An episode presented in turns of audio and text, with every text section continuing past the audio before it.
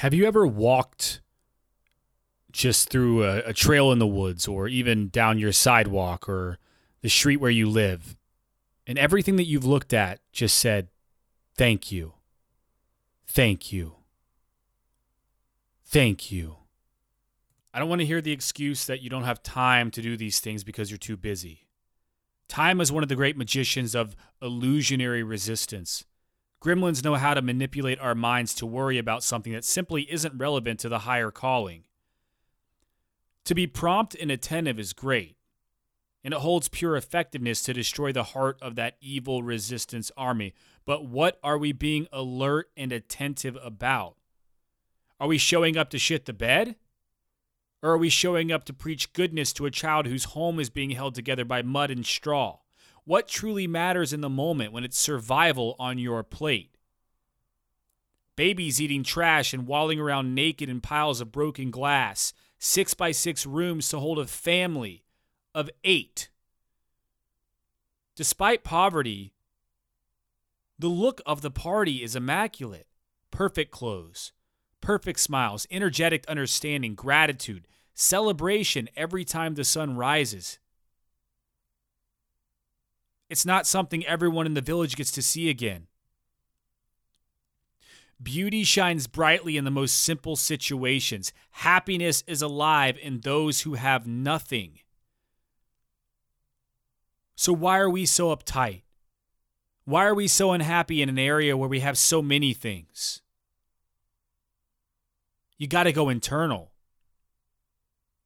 You have to find true self love and gratitude. And sometimes that can only happen if you remove everything from your life and you hit the bare bottom. Be thankful for your position no matter where you are. There are people that are doing 15 to fucking life for minor weed busts. Something that's completely legal and they're still in jail now. And we're sitting over here whining and skeeting in our pants because we have to drive our cars to work at 9 a.m., where we get to browse the internet and probably take nice dumps and clean bathrooms on company time. And then we complain that we have to drive all the way back home where we sit and binge ice cream watching Netflix all night. Think about it. What are you truly grateful for? Hold on to it. Love it. It may not always be there. Memento Mori. I am Heath Armstrong. This is Never Stop Peaking.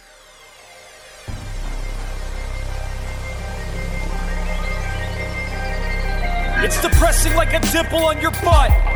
If you behave, you'll get a nickel you can spend on stuff. And in time, you'll get a dime if you impress your boss. So you can buy some more stuff just to numb your thoughts. You've been a space driven higgity hunk of me since birth. Flying through the universe on a rock called Earth. Composed of stardust with an emotional gut. While you letting conformity slam you up the butt. If not one fucks, two fucks, red fucks, blue fucks. You can play duck hunt and wait around for luck. Or you can rent a big truck and drive your vision. Build a palace to the moon your schmuck friends piss their pants. Get up and dance, rocket ship that booty. Take a chance for your freedom, miggity milk that booby. Cause when the fear attacks, it tries to crack what you're thinking. Fuck no, you'll never stop peaking.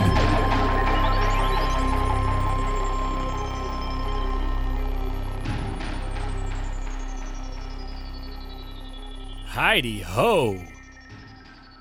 Ladies and gents, boys and girls, and everything in between. You can't know what you don't know.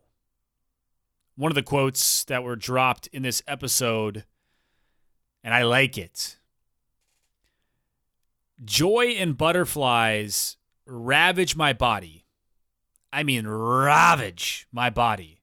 Like a teenage schoolboy, a schoolboy kissing his first girl or boy or whatever hybrid you like whenever I talk to Mitko Karshavsky.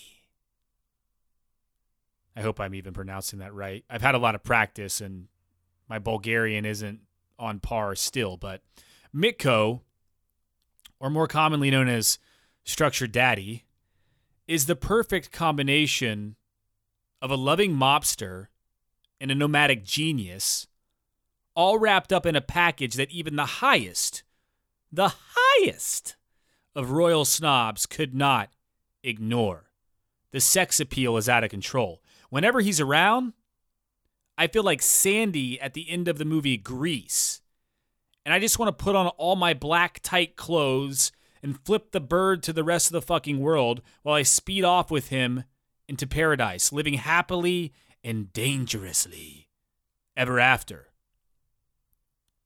Now, while everything I just said is 100% true, it's also important to point out my sincere appreciation for Mitko and his journey.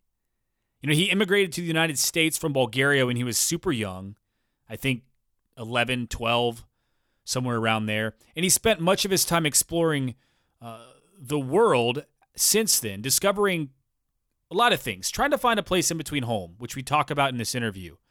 Um, spending a good portion of your childhood in one place and a good portion of your childhood in a completely different place, it can feel offsetting. And we dive into that. But what he discovered was that really all humans are connected no matter the culture, the preferences, or the locations. Home doesn't actually have to be specific, it can feel like everywhere. And what if everyone in the world felt like the world was home? What if we all stopped pushing each other away and realized that we're a lot closer than we think? How would things be different? So I had a chance to explore Bulgaria with Mitko late last year, and I've never been so hot and bothered in my entire life. Fortunately for him, I mean, like, he's very lucky about this. He's got a foxy American soon to be wife who set very clear boundaries about what I could and couldn't do with Mitko. So I really wasn't allowed to infiltrate much. But nonetheless, because of my comfort level with Mitko, we were always able to have real, no bullshit conversations about deep topics and meaningful causes. And in this episode, it's no different. Like we get to dive into hypersensitive topics such as the COVID 19 pandemic, sex trafficking, human slavery, um, and really living as a strag, which can be tough as well. And we also explore the future of remote work as an alternative to the traditional corporate office life and the importance of having a creative direction because we all need that. And I love talking to Mitko. I mean, he's like, he just, he gets it and he doesn't take shit too seriously, but you think he's super serious. So he's got this like kind of like vibe to him where you just kind of just want to rip his shirt off. Um, yeah, so all the show notes, heatharmstrong.com forward slash podcast. And the trip that I was on with Mitko in Bulgaria was a collaboration with Ian Hoyt, who was on a a previous episode about life nomading. So you guys can go check that one out. And yeah, I'll link that in the show notes as well. So if you want to enter this week's giveaway, it's heatharmstrong.com forward slash giveaway. And you can enter to win once, and you'll have a chance to win every single week moving forward. So yeah, check that shit out. I'm not going to fuck around too much. I'm going to get straight into this episode with Mitko because it is a heavy, deep conversation and I appreciate it. And I hope that you are having a lovely day and always remember to touch yourself with inspiration and motivation. Here we go. Come on, everybody, let me hear that beat. Come on, come on, everybody, let me hear that stickety, stickety, rickety, dickety beat. Yeah.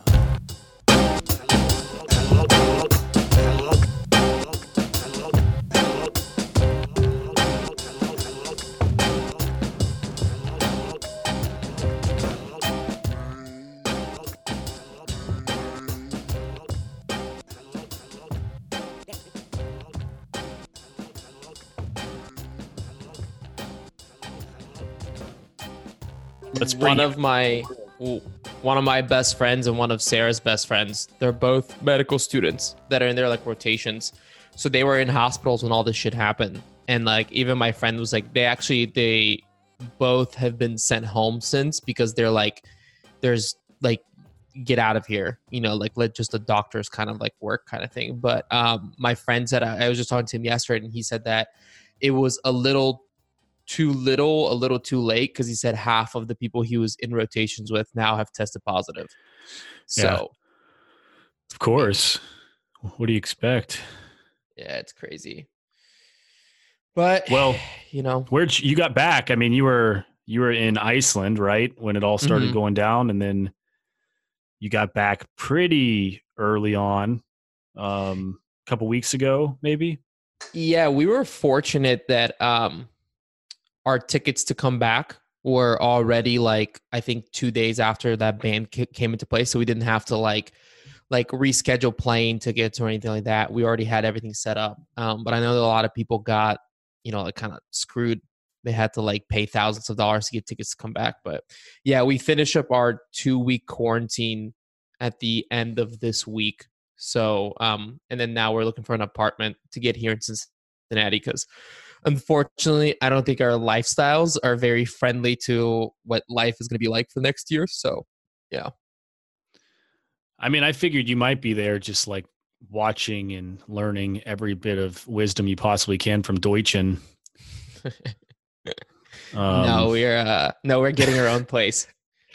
for the people listening that don't know who Deutschen is, Are you recording this right now?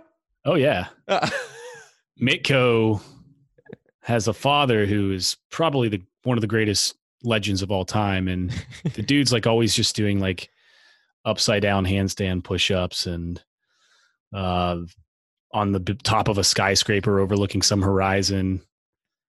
And then Mitko just like eats cheeseburgers, and I can't, I can't. And I, a lot of things skip a generation, right? Like your parents might be pessimistic, you become optimistic, and I guess in this case, you've just got this straight playboy, like probably mafia god boss, and then his son, who's more of like a, you know, world travel nomad, uh, more on the light side, right? So yeah, man. He's as- uh, can can you believe it? He's fifty. no, dude, I can't. It's actually insane. It's insane Yeah. to me. I, I that blows my mind. And I uh it kind of leads into topics though, because I really want to talk to you about travel and, and like everything that you're doing. It's been interesting. We haven't had I mean, you and I, we've known each other for a while now, but I don't think we've ever really had any like deep conversations about your your upbringing and how you got interested in this. So you're you're from Bulgaria, obviously. Mm-hmm. Hence the crazy know. name. Yeah, and like I've spent some time with you in Bulgaria, which was awesome. And Ian was on this show, who was also out there with us. He was on a, a few episodes back. Uh, you guys can check that out. And together, you guys were working on a project, Life Nomading. You were kind of helping him do the Bulgaria leg of the trip, and we had a blast. And uh, in that trip, I also went to Romania for a couple days. Um, it was fun, man. It was it was good to see the beast in its wildest habitat. Uh, you were you know I, I could never figure out why you dress the same every single day until i realized that everybody in bulgaria wears the same thing every single day and it's just black you know it's like all black and um it was some good stuff like I, I found before i left i realized that like all the clothes that were colorful were like no longer being worn and i had just worn my pants with a black t-shirt every day for like five days so i wouldn't stick out so bad Well, you know, the all the black wearing has something to do with the fact that and it's not just black, man. I wear different colors, but I do stick to No. that like color palette. you don't Funny enough, I'm wearing black right now. uh, but no, it's just uh, I think it's more like travel friendly. Like you know, if you have like a bunch of crazy colors, you kind of need to think more about it. I tend to focus on like like not a lot of patterns, but yet kind of like more I don't know this this sort of color palette so that it's easier It's for easy. travel. And it just Yeah. so happened that everybody in Bulgaria, yes, wears a lot of black. There's a lot of black in the country, so that was so just does everybody in san fran too though Oh, really? I I mean, Black Patagonia. It's like it's like, yeah. I mean, I think in Bulgaria it's a little bit different of a a thing. It's just kind of like the thing. I mean, it's not. You know, black looks good. Black looks Eastern good. Europe, man. You know, Yeah. So we could talk about all of that stuff. I mean, most importantly, I, I really want to get into. Obviously, your nickname is Structured Daddy. There's probably some really deep reasons to this um, conversation as to how you came about the name Structured Daddy and why a large part of the world refers to you as that. But I think the deepest root of our conversation has to come down to like kind of your intense experience with living the lifestyle of a Bulgarian immigrant strag. And um it's Okay. We got to touch on this whole strag thing. First of all, I have no idea. I had no idea what this meant until this past summer when you came to Hey, Bulgaria. you're not going to by the- deny. hold on, hold on. Let me let me finish my thought here because you're gonna like this. So I had no idea what this meant until you came to Bulgaria. You told it to everybody. I was like, no, this is just some bullshit Heath came up with. This is insane. and then we spent January and February in uh, Mexico, where one of our really good friends there, Nathan, who, who's gay, uh, mentioned this.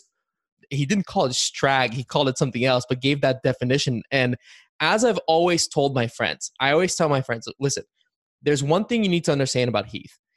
50% of the things that come out of his mouth, you're going to immediately write off as bullshit because you cannot believe them. But then, like a year later, you're going to be like, wait, holy shit, that was true. And like, yeah, you it realize blows it's your real mind because everything.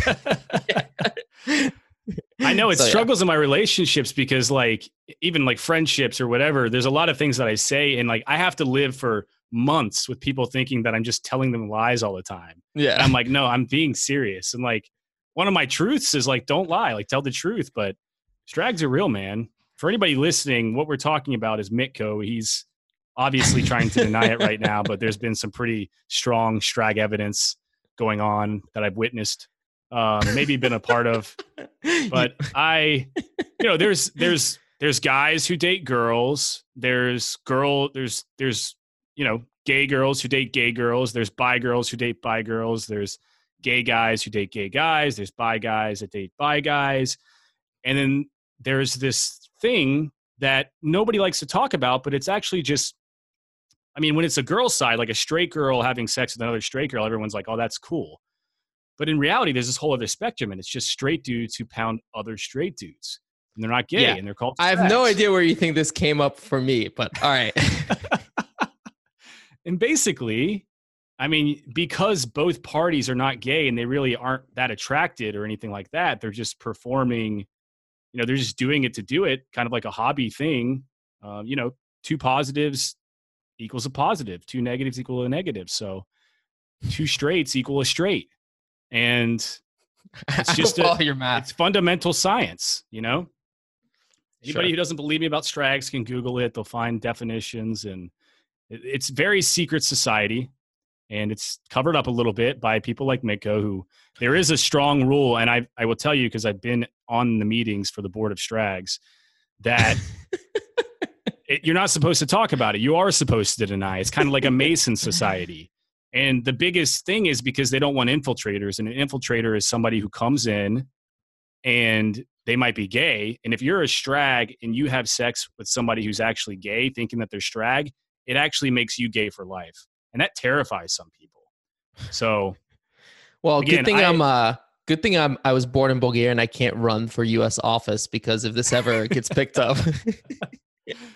I'll make it very clear like Mitko and I have all the love for any type of sexual orientation. Absolutely. my family is full of every type of sexual orientation you can imagine and yeah you know it's it's just something that needs to be brought to the surface and to allow those who are strags living in fear to know that they're not alone and man, think my Miko thing a is, poster uh, child for that My thing is uh be whoever you want to be and just, you know, I think it's uh it's so sad like I I know people who on a more serious note who are homosexual or something like that whose entire lives have been ruined by the way other people judge them and treat them and I think that that's all just absolutely terrible and, and blows my mind that in the 21st century that's still something that's like an issue for people and yeah it's just dude you know you know michael from Michael. li um i'm not sure his last name i think He there's several LI. michaels but probably but it's M Y K A L. I know that much. He lives in Portland. He's a anyway. He's he's a good friend of mine, close friend of Mhm. mine, and he basically gave up his life and just so he does. Uh, he works with people's hair, and he was doing like high profile hair styling and things like that, and making a lot of money.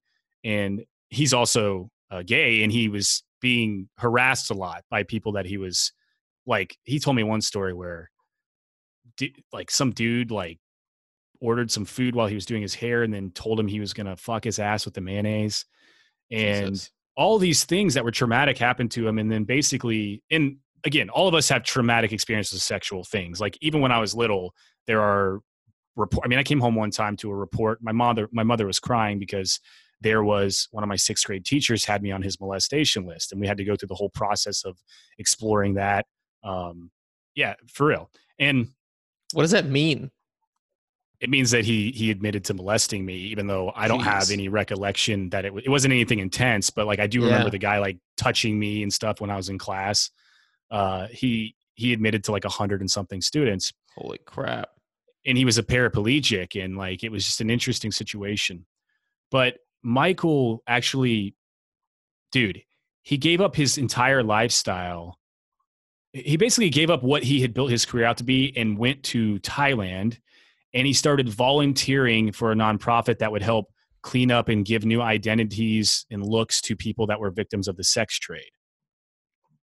And he came mm. back and told me was That's like, great. I know. And, and when he came back, he told me he shared something with me because it was when I was in Africa, and I've shared this through my email list before.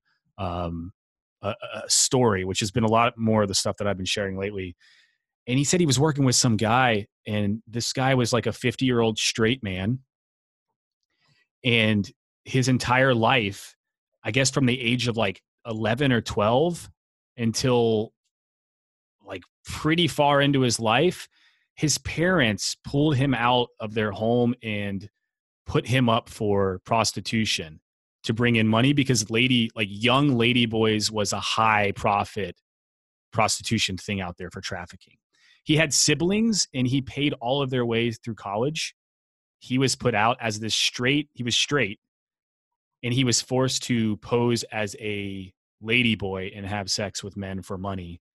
And his entire life he was doing that and living through it and michael was working with him um, and when he told me that story it was like basically there was still hope you know and this guy was still like moving towards discovering himself and understanding that a lot of these things that we get conditioned or put into like we you and i and like a lot we can't even fathom what that would be like right? Yeah. and all it comes down to is everybody having this ability to to learn that there's unconditional love flowing in and out of all of us and if we are strong enough to get to a point where we can love ourselves then we stop judging other people we stop criticizing other people we stop caring about what sexual orientations are. Like who the fuck like it is absolute madness that it's even a conversation anymore. Like who yeah. the fuck cares?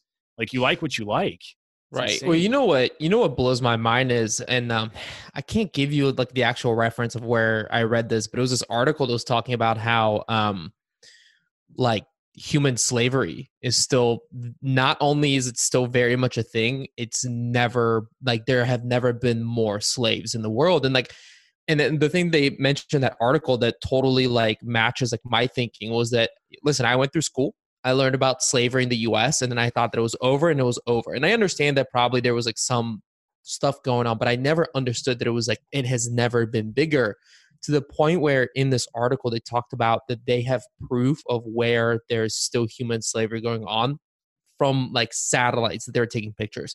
Can you imagine how much of like an actual activity there must be for you to be able to pick it up with like Holy satellite fuck. images? Yeah, and it's like, and I think, don't quote me on this, but I think the number was something like 40 million people around the world are still like like slaves, and it like the yeah. things that us in the Western world like are like thinks it's like a it's a history lesson. You know what I mean? It's it's like horrifying. I mean, it's a problem everywhere. You're getting, we're dealing with big big issues, and you're talking about sex trafficking. You're talking about mm-hmm. child sex trafficking. You're talking about organ um, I don't know what the correct term for organ harvesting. Harvesting, yeah, yeah, which is an ungodly dark rabbit hole to go down. But oh, there needs to be awareness around it, right? Um, people with a lot of money paying and basically uh, i'm not even going to go you guys can look that up on your own i'm not going to talk too deep about it but, but that's a, that's what's so tough right is that there is so many things that you want to fix in the world and you know, it's like you sit down and like most people go to work every day. They have children, they have a family to take care of. Maybe they have what like 30 minutes or an hour of their day to focus on like world issues and you almost have to like it's it's a terrible thing to say but you almost have to like compartmentalize and say like okay, what is my thing? Like, what is the thing that I'm gonna work for, and the thing that I'm gonna like fight against, and the thing that I'm gonna like the cause that I'm going to give my money and my time to? Because like there's just it, it can almost be overwhelming if you like you said you go down that rabbit hole of all the shit that's going on you know? Um it you know like how how does like a regular citizen like sit down and kind of like think through all these issues and and, and figure out We- like how they I can mean, help? generally we don't. We we are stimulated by so many fucking devices that we're constantly taught that we can't even sit and listen to ourselves in our heads man. That's what we were talking about earlier. It's like Mhm. the, the scariest thing going on in the world is is this covid thing to the mm-hmm. to everyone that's looking at it right? There's a lot scarier things that are happening but the problem with being scary isn't necessarily that this thing can come and kill you. It's that we're afraid to sit with ourselves mentally but what is that coming from? And if you dig really deep into that it's actually coming from this just fear of death. Everybody is scared of dying. And i'm working on a, a video about this right now but why are you scared of dying and why is this built into our heads to be scared of dying? Because it makes you fear everything. It's like oh i don't want to do that. I don't want to go there. I don't want to be around that person because it might take everything i've ever known away from me through death. But if you actually think about what death is it's the most beautiful thing that we could possibly know because it's the only thing that gives life purpose and it's the only thing that reminds us to live with purpose and pure intent in every moment and to work towards something better.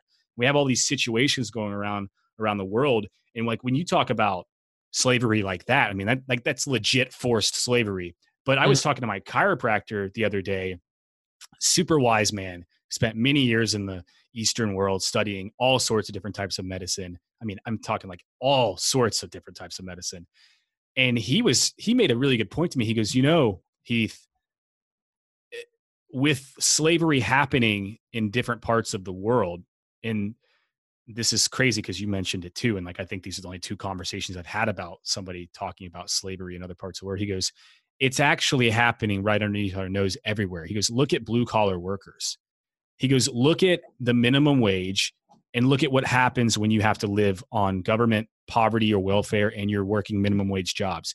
You have barely enough money to be able to feed yourself and all you're doing is working all day for the benefit of something greater than you and you're barely able to take care of yourselves. What is a slave? A slave is somebody who's doing that and generally being fed and kept alive to be able to continue to work because that's the value right? And it's not that much different. And like corporatocracy has kind of created that in our country which is fucking crazy if you think about it. You start looking and you're like oh my god like a lot of us only see these like kind of middle of the road middle class jobs where you can actually have some freedom and you're kind of in control and you can move around. But for a lot of people it's not really the uh it's not the reality. I mean a lot of people are very much stuck in a loop. Like they can't they're they're they're underwater. They're just trying to keep their neck above water to survive and it's just getting worse and worse with the more money that the federal government is pumping into the economy to try to fix things. It's just causing inflation and it's causing more separatism and it's it's super scary dude Well, and I mean, like you're, I mean, I agree with you. I've seen, I've, I've heard from people who, you know, like who's, you know, like great grandfathers like were actually slaves, and they're saying like you can't make that comparison. Do you know what I mean? Like you, you can't. Yeah. But I, I understand. I understand both points. I think this is one of those things where it's like we're both trying to say the same thing, and like each each side understands each other. But I think that you, especially what you talked about just now, like you definitely I'm not saying that there is some like grand master plan that's like, you know, wants like more people to like, you know, have children so that there's like more taxpayers. Well, I, I well, you know what I mean? Like there's like some crazy conspiracy theories out there, but the way that like to, you know, touch on like the COVID stuff right now, like the way that like the US specifically, like some of the like ways that there's communication being put out there that like, you know, we shouldn't be on lockdown because, you know, like the the economy is gonna drop. And It's it's you're literally putting the GDP and the growth of the country over the health Right, and right. wellness of like, and and it's it's shit like that that makes exactly what you said like ring very true. You know, mm-hmm. it's it's it's all about just like the growth of the and that's why I was you know not to get political here and that, but like Andrew Yang was one of the people who I thought had like some really interesting points. Where one of the things that he said is like when are we going to and i believe it was him that said this um, i might be wrong but i think he said you know like when are we going to stop thinking about just gdp growth being the thing that we go after and actually like the wellness of that GDP. Like how healthy is it? Like how, what are the jobs that we're providing people? Are they actually good jobs? You know, all those things. Um, because it's like what is the like con- like constant growth? Like what like what is the like I don't that doesn't like how how much like when like how far do you grow? Like to yeah, like if there's no quality then what does right. it make and if you're not thinking about it like if you're just like growing to grow it's almost like somebody who is like addicted to food that is just eating to eat not to like sustain themselves and like to eat nutritious foods. Like you're not really thinking about the quality of what you're putting in your body just like eating more you know so. Yeah you lose sense of your purpose the reason that you're here. He did turn to me and, and he smirked like so making the comparison of like this totally horrible type of slavery plus this kind of like metaphor type of slavery. They're both a type in some way. He he looked and he said but you know we're all here and we all are living in interesting times and we're supposed to be here because if we weren't we wouldn't we wouldn't be. And mm-hmm. i was like yeah you're right. We all have a purpose. Like that it's just we're all here to do something to work towards that. And although there's a lot of fear and resistance working mm-hmm. against us to try to keep us from fulfilling that purpose it's really important that we keep moving towards it and keep trying to find out ways to move that resistance out of the way. So i've been inspired by you man. I uh i've watched you kind of blossom for years now you know and oh thank you.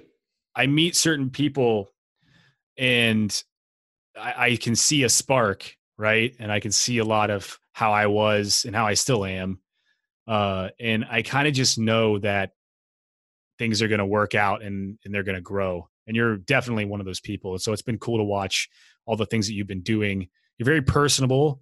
You're very good with just you, thank you. talking people socially. Although you're a little bit of a structured daddy, uh, and you have you know incredible sex appeal for being a Bulgarian sex god and all that. Uh, the people that you hang out with and Sarah and Caroline and Ian, like everyone is so fucking humble and amazing and just like good, good people.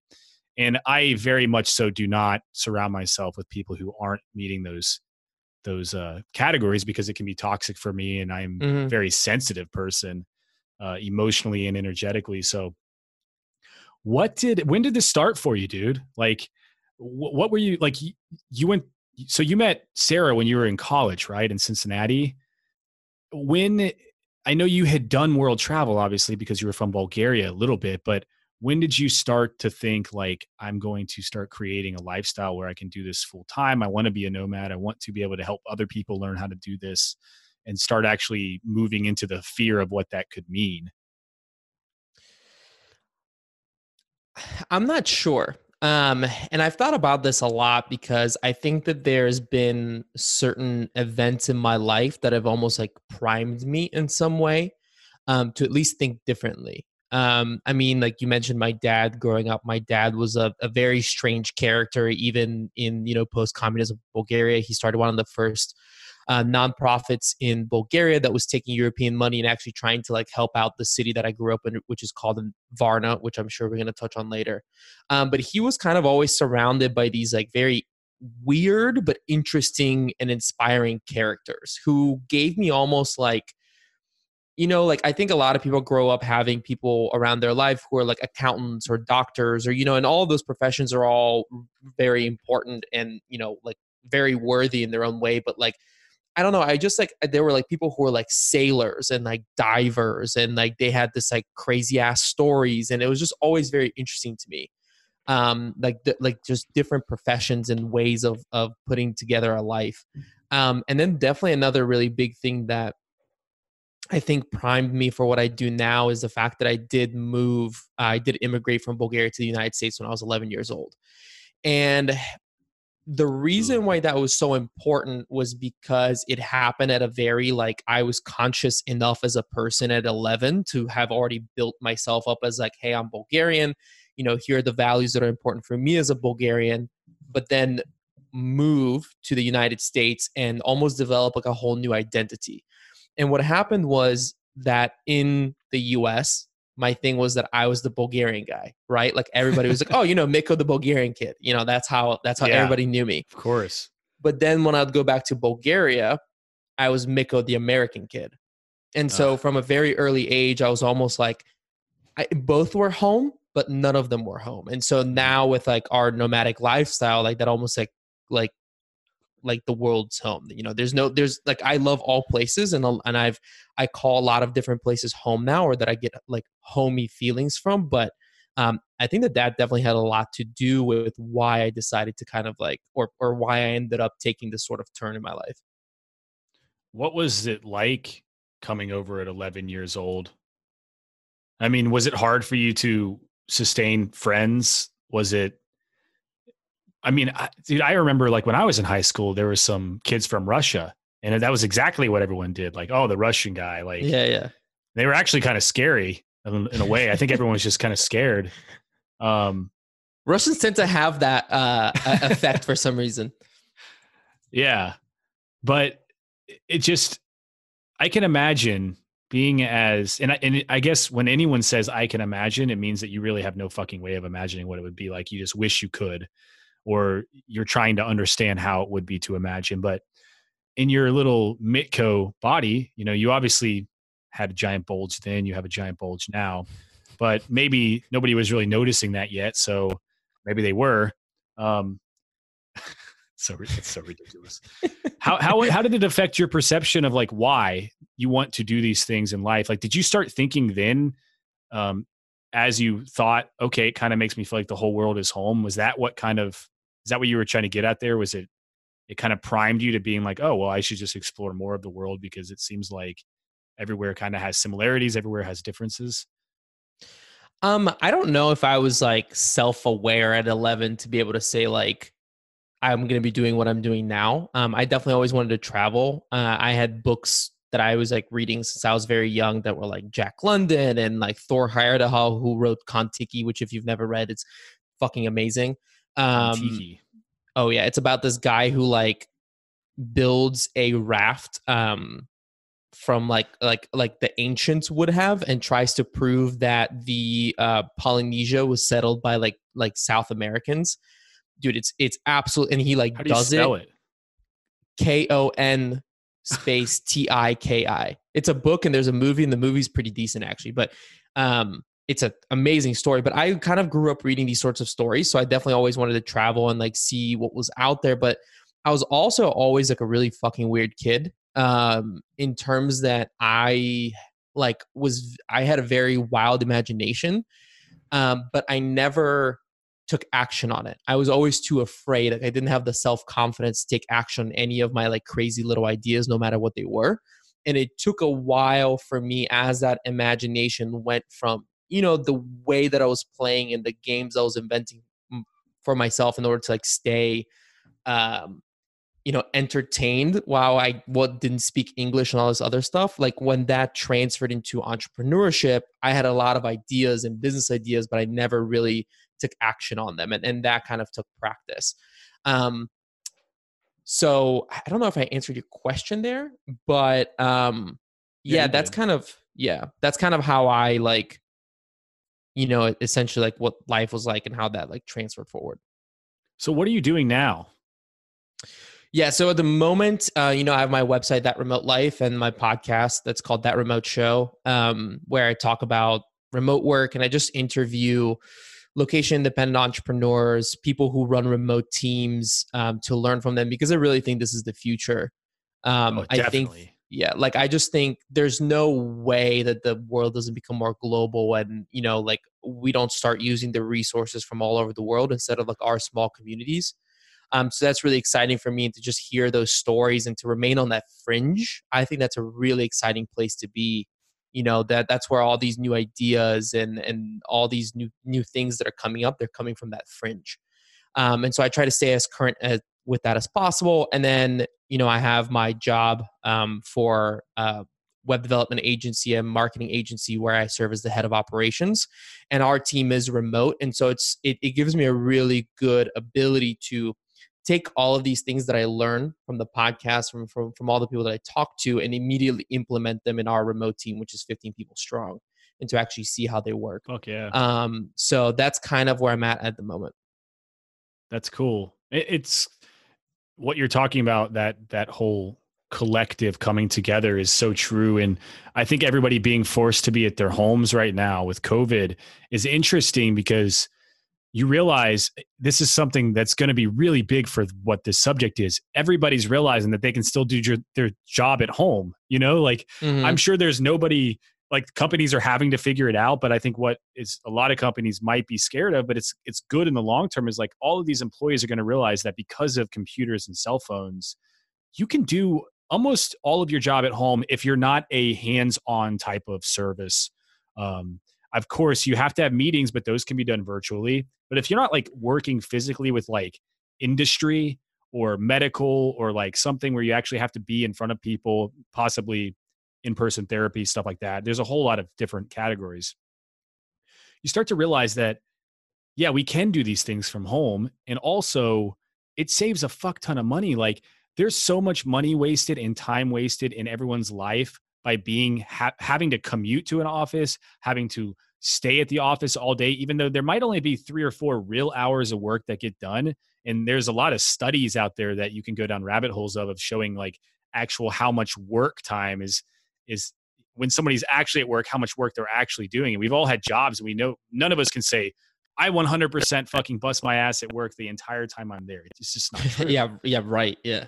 it's not true. But when you're at home, it actually shows you that you can be much more productive um, because you want to get that stuff done as soon as possible. It's just a question of how far are you willing to go? Is are you going to do the minimum viable thing that you need to get done so you can dick off the rest of the day, or is it actually going to make you more productive because you know there's some sort of incentive maybe, or because it just makes you happier being at home and you're more likely to if you're doing something that you love accelerate. If you're doing something that you're not love, then it's probably more of like that okay i'm going to do the minimum amount and maybe uh, dick off somewhere else. But it saves you know office space real estate like there's so many things tied into it. It's just crazy Well, so the um, the COVID stuff and the way that this um, you know pandemic is forcing people to work from home is really interesting because it can have um, I actually think two two effects.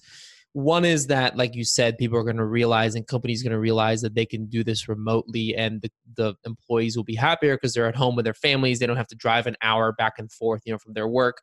Um, and then you know companies will benefit from they realize they don't need to pay for that forty thousand square foot fucking office, you know, and all, all that overhead. But one of the things that I keep telling people, because I've actually heard from a lot of people who are saying that they have been working from home now for, you know, a week and they absolutely hate their lives. And the thing that I, I keep telling them is this, what we're doing right now is not remote work. This is you quarantined and being told to stay inside your house and not be able to enjoy a lot of the benefits that remote remote work actually creates for you. I myself, you know, this is driving me crazy too. I love going to co-working spaces and coffee shops and interacting with the people there and, and, and taking in, you know, that space while I work. And now I'm I'm stuck in an Airbnb, right? So and and and then the other thing to talk about as well is that I think running some if you're a manager or you have a company that you're now being forced to work remotely, you cannot manage your team remotely the same way that you manage them in person. It just does not work. And I don't think that enough companies are actually taking the time to educate themselves right now on how to um, pivot and to manage their teams now that they are remote because this they, they believe that this is just you know momentary. You know it's not a long-term thing. And and I've, I've heard a lot of like horror stories of like where people are being tracked like their mouse movements are being tracked. And if they don't move their mouse every couple of minutes you Oh, know their dude. pay is getting docked. Like oh yeah. that shit's insane and that is not how you manage or rem- like like that's not how you do a remote team. Um insane. so you know and, and i think like that's the issue is like where this could backfire is that all of these companies and these employees try out remote work in this setting for two weeks a month two months however long this takes and they're like nope that sucks. I don't want to do this while actually you know they're not experiencing the benefit and they're not being managed the correct way to to truly understand how beneficial this can be. Yeah, and I, I mean, if I'm a if I'm working for someone, my morale, if my morale is high, I'm going to mm-hmm. do better work. Being tracked constantly makes me not like or have trust with the company, which makes me not want to do my job as well. And it was the same even when I used to work concrete construction. Like they had a tracker on my truck, and I fucking hated it. It's not Mhm. that I wasn't going to get my job done or do the right thing. It was just like, why do I feel like I always have to be driving just because they have a tracker on my truck when all this driving is unnecessary? I could be doing this just as efficient, some, efficient somewhere else. I've got lots of friends who are tracked on their computer when they work. And like when I work with my team, I don't do that. I don't like a lot of these, like rem- even these remote sites, if you hire virtual assistants, they turn their screen recorder on so mm-hmm. you can watch them working the whole time. And like, I refuse to do that. I right. trust and it, I think it gives people freedom and it makes them work better and they show up and I haven't had any problems. But I've got friends who literally like they are very smart people and would be extremely valuable to work for um, for a company and they have to because it does that to them they're like okay well i just set my computer up. I'm wasting power. I'm putting my cell phone on the enter button on a spreadsheet so that it shows that the spreadsheet's moving so that it shows that i'm being active. And it's like it's like yeah. what a waste of time that you have to do that even though your job's still getting done but it's creating this disconnect between you and the company. Like it doesn't fucking work. But when yeah. you were talking there, I thought, I don't know, have you ever thought of moving into uh, teaching companies how to manage their remote workers? Since it seems like something that you're getting a lot of experience with. So that's definitely a direction that I'd like to go into. Um, the issue is that I don't want to be, be one of those um, guys who, you know, watches three videos on YouTube and talks to two people and then is a is a guru in remote work. Like I actually want to learn things from some of the smartest people out there. Um, yeah. Do it, you know, actually be a practitioner of it, and then communicate um, what I'm learning. And you know, it's opportunities like this to to get to you know communicate a little bit of what I've learned.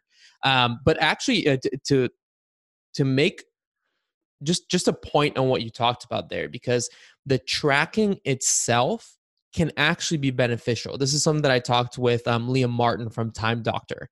Uh, he actually runs one of oh, these nice. softwares that, that does one of these. Yeah, things. we use that. And it's in the thing with Time Doctor and the thing that they do, you know, is that you know to to show how big of a nerd I am here. You know, with great power comes great responsibility. And when you're given the power of being able to track and see all these statistics and all this data on how your team works remotely, how are you then going to use that power so there's a lot of people who take the easy route and they check you know is your mouse moving every five minutes? Are you you know are you you know going over to facebook for three minutes? Like all this stuff and then like almost kind of like immediately like slapping the hand isn't going to work. The way that Liam and their team at Time Doctor actually uses it is to put together huge data models and they don't even track per time. None of their people get paid per time. It's all about, hey, are you getting the things done that, you know, we all decided you're going to work on, you're going to shoot on for a week. And then what they say is like, okay, well, you didn't hit your your goalposts.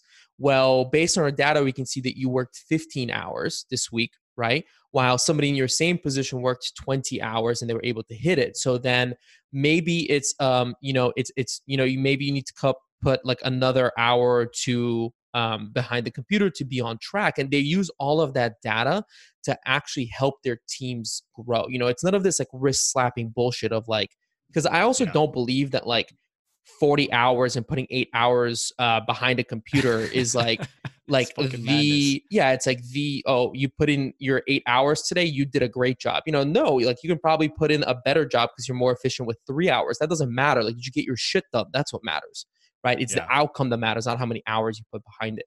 Um, so I think there's a lot of smart companies that are using those sorts of tools correctly uh, and intelligently, but unfortunately, uh, in these sorts of situations where companies are being forced to do this very quickly and adapt very quickly and not actually learn how to use these tools and these metrics, that's when you get into trouble where you have bad ma- bad managers um, not using them correctly. Ah, and you know, a lot of these people that are not using them correctly are just probably being taught incorrectly themselves. You know, it's chain reactions. Yeah. It's old managers who are used to the um this is who you see it a lot with is is is the the corner office managerial status where you can from your corner office right look across the cubicles and see all right who's in front of the computer who's at the water cooler you know flirting with like you know their coworkers this kind of stuff and what they're trying to do is is almost transfer that in a remote setting and that doesn't work you need to when you're working remotely you need to have a lot more trust in your team you know no micromanaging because even the smallest amount of micromanaging feels huge when you're doing it in a in a, in a remote setting um, and that can be hugely demoralizing like you mentioned. So yeah i think as you know younger and younger people start getting into these uh, management positions we're going to see uh, a, hel- a healthier way of using remote work and managing remote teams but unfortunately at the moment it's difficult for some people to to make that directional switch Oh man, I'm ready for it. I'm ready for it. it will come There's Yeah. a lot of ideas that Yang has that are brilliant and they're just a little bit too futuristic for the current system to hold yet. Um and but inevitably it's like it's what's going to work and a lot of the other things that we're dealing with just don't work. They don't Well, work, man. They might come to the us slower than in other countries right because True, very um, true. the same way that startups can outmaneuver large companies because they're smaller they're you know they can move a lot quicker make decisions quicker and, and, and test different decisions. The same way smaller countries can test things quicker than large countries of the us like you'll hear it from countries like estonia right that is doing all these e-residency things and like you know allowing digital nomads to get residencies there and like start their businesses and hold Oh, their european bank accounts there. That's huge. You know you, the country of georgia in central asia is is doing all of this really cool shit right now with um, um, banking and like you know uh, they have a free co-working uh, system for any entrepreneur who wants to go over there like they literally give you like free co-working. Um, so there's a lot of these smaller countries who need to be more creative with their um, with their resources and how they uh, you know drive their gdp uh, instead of like you know the us who has lots of resources is very established so look to the smaller countries look to the countries that maybe don't have as many natural resources that are getting really creative with um, a lot of these uh, technologies so um, they might be happening elsewhere in the world but they'll eventually move here you know in like a 100 years so I, I thought it was really cool when I was in before I met you out in Bulgaria. Um, I was in Madrid for a little bit, and I went to a farmers market, and I shit you not, some of those farmers at the farmers market were accepting Bitcoin as payment. Think about that. yeah That was like the biggest sign to me. I was like, I'm a, I'm a Bitcoin advocate. I, I love cryptocurrency. I, I love everything that it represents, but you don't see that here anywhere. And that kind of removes the trust factor with it, which can make it devaluize, you know, all of this stuff. But when I see in a different country, I'm like, this little farmer has a sign that says that they accept Bitcoin. I was like, holy shit, dude. It gave me so much more trust. I was like, wow, like what if what if that was happening everywhere? Like it's just it, it seems like it is and even in Africa when I'm down there, like there's a lot of really incredible technological ideas that they're using um, to adopt certain things that that are kind of remarkable, man. It is kind of remarkable. Things we think that everything comes to the US first because of like Hollywood, but no, dude, it's not true at all. Well, and it comes down to again, like that's why, like I said, I love hanging out with people in the fringe because you know I have a friend who is definitely one of these people who's been out in Thailand for like years and hangs out with lots of these interesting entrepreneurs who have crazy ideas, and um, he was telling me that back when Bitcoin was just getting started, somebody kind of explained it to him, sat down a cafe in Chiang Mai and explained it to him. And he put down like what is the equivalent of now of like no money into Bitcoin is now a shit ton of money in Bitcoin. Um, and that's because Oh, he yeah. hung out in the fringe. You know, he Yeah. got these ideas, he got these concepts early on enough so that, you know, he could play with small money and have big impacts. And when you hang out with new ideas and people who have new ideas and creative, and you know what, nine times out of 10, they're batshit crazy, they might not work. But all it takes is that one idea that you pick up on early and you're like, oh, you know. So yeah, I mean, farmers in, in Spain, you know, there's companies now online that um, I don't know if you if you've ever heard of like Empire Flippers or Justin and Joe from Yeah. over there For sure. you know they you're able to buy for people who don't know it's like a it's like an online business marketplace where you can sell or buy a business and i mean they accept bitcoin right Yeah. why not so um, i think more and more of these things are going to happen um, you're seeing uh, bitcoin atms now in some cities in europe which is really cool um, so it's you know all of those things are going to move in slowly What's your favorite part about traveling? You know, it's um this is a realization I've been coming to over the last year is that the travel thing is starting to wear off in a way. Um I, I think uh, Mark Manson had this amazing um thing that he said, you know, it's Mark Manson, right? The uh um what's his book? The Subtle art of not subtle- giving a fuck. yeah, yeah, there you go. That's I was just making sure there was the right person. I didn't want to give the wrong person um credit, but he had this thing about he talked about how your 10th country doesn't impact you as much as the second, right? Um, and the 100th country doesn't impact you as much as the 10th, right? It's that it's the value of those new places kind of drops off uh, the more places that you go to, and I think that I've kind of hit that place. But the but the reason why I continue to travel is because the the world is huge. And if i just sit down here in cincinnati where i'm at at the moment and i say that i'm only going to communicate with the people around me and those are the only people that are going to impact my thinking and my idea generation all those things i'm leaving 99.99% of the world you know it like i'm separating myself from it. Uh, and so i continue to travel because there's so many cool communities out there that serve people with different ideas and, and that's what really drives me is is the people who do what we do and getting to hang around with them and like you know you and i will go to bulgaria and we'll hang out there for three months working on something and then we'll go to mexico and there's like you know an interesting group of people there working on something and so now i'm traveling much more for the community that those places serve and not so much for the locations themselves. And obviously, like I'll take, you know, maybe there's a place in the world that I've always wanted to go to. But even now, I'm trying to, even with that, I'm trying to base it more around activities. Like maybe I really want to go snorkel in, you know, like Cancun or something. I don't know. But Yeah. I'm kind of trying to to be more conscious about what I'm going to do at that location and not just like, oh, let me go here to look at some museums and you know stuff like that. Yeah, there's some really interesting issues going on with the Yucatan down there right now. And I watched this documentary. It was fucking terrifying, dude. It was because of the infrastructure and then the, the way that they set up trying to hoard or, or uh, trying to maintain the mass explosion in tourism. They've all bis- just been draining human waste and sewage into the cenote Really? water table Mm-hmm. and you have all these different i mean it's used as marketing right in all the tourist areas especially like tulum and like you have all these cenotes that are beautiful and you they're very pure and many of them still very much are pure at the top level. But these doc, this documentary these two divers went down into the water table and it's basically an underground river that that leaks into all these different cenotes um and they dude it is horrifying it's just covered the whole thing is just Hmm. full of human feces and waste Wow. and you can't like they're just swimming around in it with these cameras and it's like oh my god and like all of these cities are built like if you go there you'll see really quickly it's like please don't put toilet paper in the in the toilet like and what that is causing because of the offset in the i guess the microbiome of the the river or the environment in itself it is causing the ocean to be completely overgrown with algae there's something happening there and that's why how is that connecting? Because cenotes are freshwater. So how is that connecting with the right ocean? but there's some way that eventually freshwater drains into an Mhm. ocean and right there where it's draining into the ocean that's where they're having all these mass growths of algae and i'm not sure the exact way of it's connected you guys can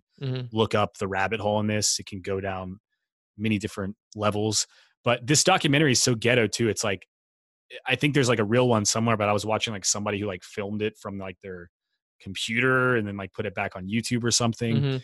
um but Dude, they answer a lot of cenotes these questions They're dope, man. I was in Oh. Mexico for two months this Oh, year, and it was um, yeah, we did uh, Merida, which is the capital of the Yucatan, and then we did um, we went all up and down that. But yeah, man, those cenotes are uh, that part of that part of Mexico's uh, amazing. so beautiful. I know, and I'd hate for it to continue to break down because of a lack of the care for what's going on underneath or in nature, which seems to be a problem all over the world. And right now, we're getting a breath of fresh air. yeah. Well, we went to um, Bacalar. Have you heard of Bacalar in Mexico? No, It's like um it's it's south of Tulum towards the Belize border, but it's actually on this freshwater lake that has this type of stone that I don't know what it's I can't remember what it's called right now that actually produces like calcium and oxygen or whatever so it makes it like really like the water's like super clean. It's absolutely mind-blowing. It's so beautiful. Um, but even there, they talked about like you know these stones are living are living creatures, and if you touch it, something about the bacteria on your hands or whatever, it will actually kill them. And so there's this whole thing about you cannot go in there, you know, with like normal um, sunscreen lotion. You're not supposed to touch these stones, all this kind of stuff. You know, you can't bring in your drink in the water, all that kind of stuff. And even though 99% of the people are, are, saying that we still saw people who are way less careless who are going into the water with like bottles and stuff like that or Ugh. are walking on these stones and you know that's the thing is like they're trying to be so so conscious and and the it's it seems like the community is really trying to communicate this but there's still people who don't care you know so um it's it's really sad because we hope that it stays as well conserved as it is now but who knows? Dude that's the same with coral reefs right? Mm-hmm. a lot of those if you touch them they die.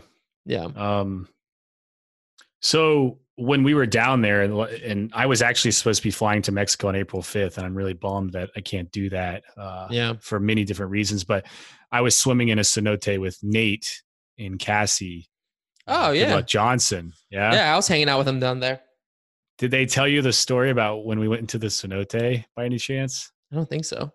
So nate we went into this fucking incredible cenote at, like at night and we're like down and they've got like lights so it kind of like glows in the cave mm-hmm. or whatever. And eh, for anyone who doesn't know what a cenote is if you google images you'll see how beautiful they are but they're basically these water tables that are like the freshest cleanest water and um, they've been worshipped by many of the ancient tribes down there and in places where a lot of spots where they were actually doing uh, I don't know if sacrifice is the right word, more so as like giving or offerings. They would put a bunch of things down in these cenotes as offerings to the gods. Um, well, Nate jumped in and he lost his wedding ring. And like it came off his hand. And like, so we're in the, you know, it's probably, I don't know, six to seven feet of water, maybe.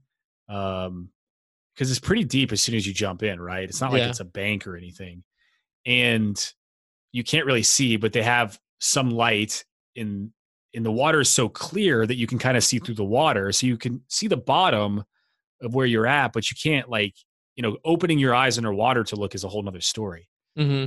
And so we were all spending all this time like diving down, trying to find my, it. Yeah. My friend Nate, or it's Nate and my friend Money Shots with me, and you know we're we're all down there like we're going to be the one to find. Everyone's thinking like i'm going to be the one to save the day and find it or whatever. And then a guy working there is like oh we have some uh some goggles somewhere i can go get if it'll help you. So he went and got these goggles. We're trying the goggles dude. We can't find shit.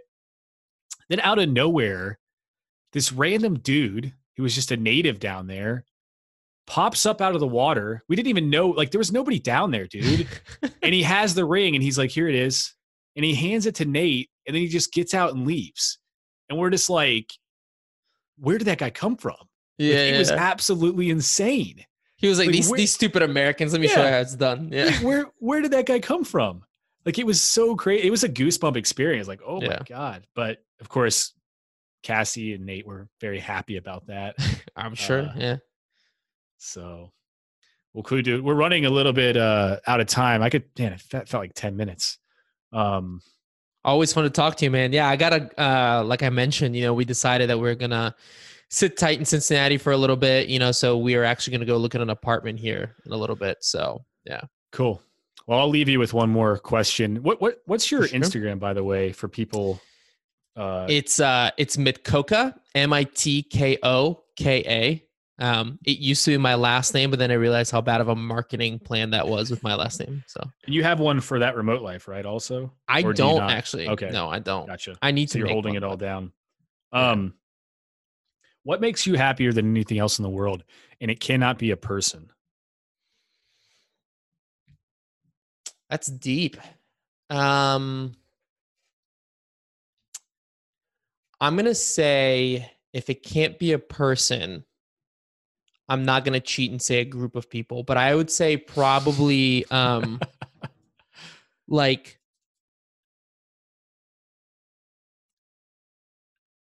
like a, a, a very creative goal. You know, I, I had a little bit of time in my life when I was kind of struggling with depression, and the reason why I realized that I was in in that setting is because I didn't have that creative outlet. I didn't have that target, that goal of something that really scratched that itch in me um, mm. And I think that any time in my life where I feel sad and I feel, you know, without like things happening like somebody passing away or something like that, but just general long terms of of sadness and, and that kind of stuff and, and and low energy as well tends to come from a lack of direction or a lack of clarity on a goal, uh, lack of action on, on something that's creative. And, and I think having one of those things in your life uh, will make everything else happier. Your relationships will be better, you know, all that kind of stuff. So if if somebody out there was listening who doesn't know how to find their creative direction, do you have any advice on simple Taste. things to do?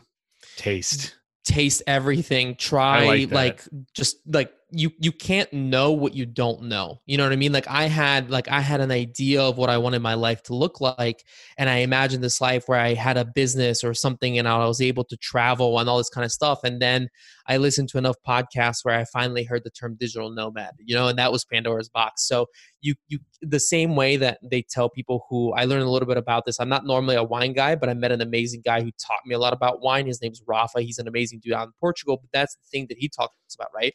Is you don't know how to describe wine unless you've tasted enough things to then be able to recall that and be able to describe the wine in that way. So, um, I would say taste as much as you can in little pockets of time and just see which one, you know, scratches your itch the most. I love that, dude. I do. That was that was great. Well put. Well, I'm I'm glad. Uh, thank you for having me on the podcast, and uh, I'm I'm hope hoping that this wasn't just a, a complete uh, blabbering of two guys, you know, like. Dude, this is a really good show. Actually, I have the list of topics that we just covered, and it's deep shit, and it's really good, and I'm excited about releasing it. So, I I really appreciate it. I would have never guessed that we would have flowed through what we did, but that was a really good conversation. Yeah, man. Sure. Thanks for uh, always fun chatting with you and, and getting to uh, you know catch up with you.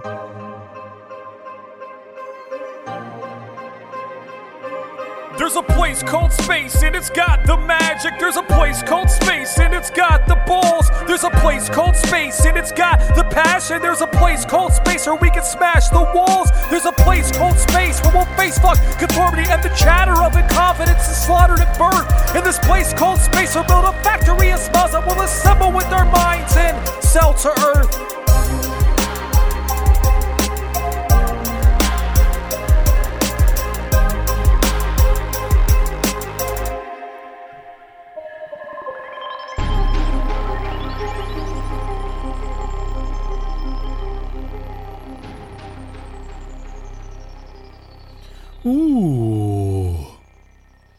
Accept my body. I accept my body in my dreams. I accept my hair. I have healthy, shiny hair. My hair is growing in a healthy way. I love my silky, shiny hair. My hair is easily manageable. My hair grows longer every day. I deserve to look and feel fantastic. Oh, hello, this is Todd. I was just doing my hair affirmations for the day to strengthen my beauty mindset. All the show notes are at heatharmstrong.com forward slash podcast. And you can leave a review on iTunes or whatever platform you're listening on, and it helps us so very much. And we like to do a donation to the school in Uganda every time we get a review. So thank you. And also,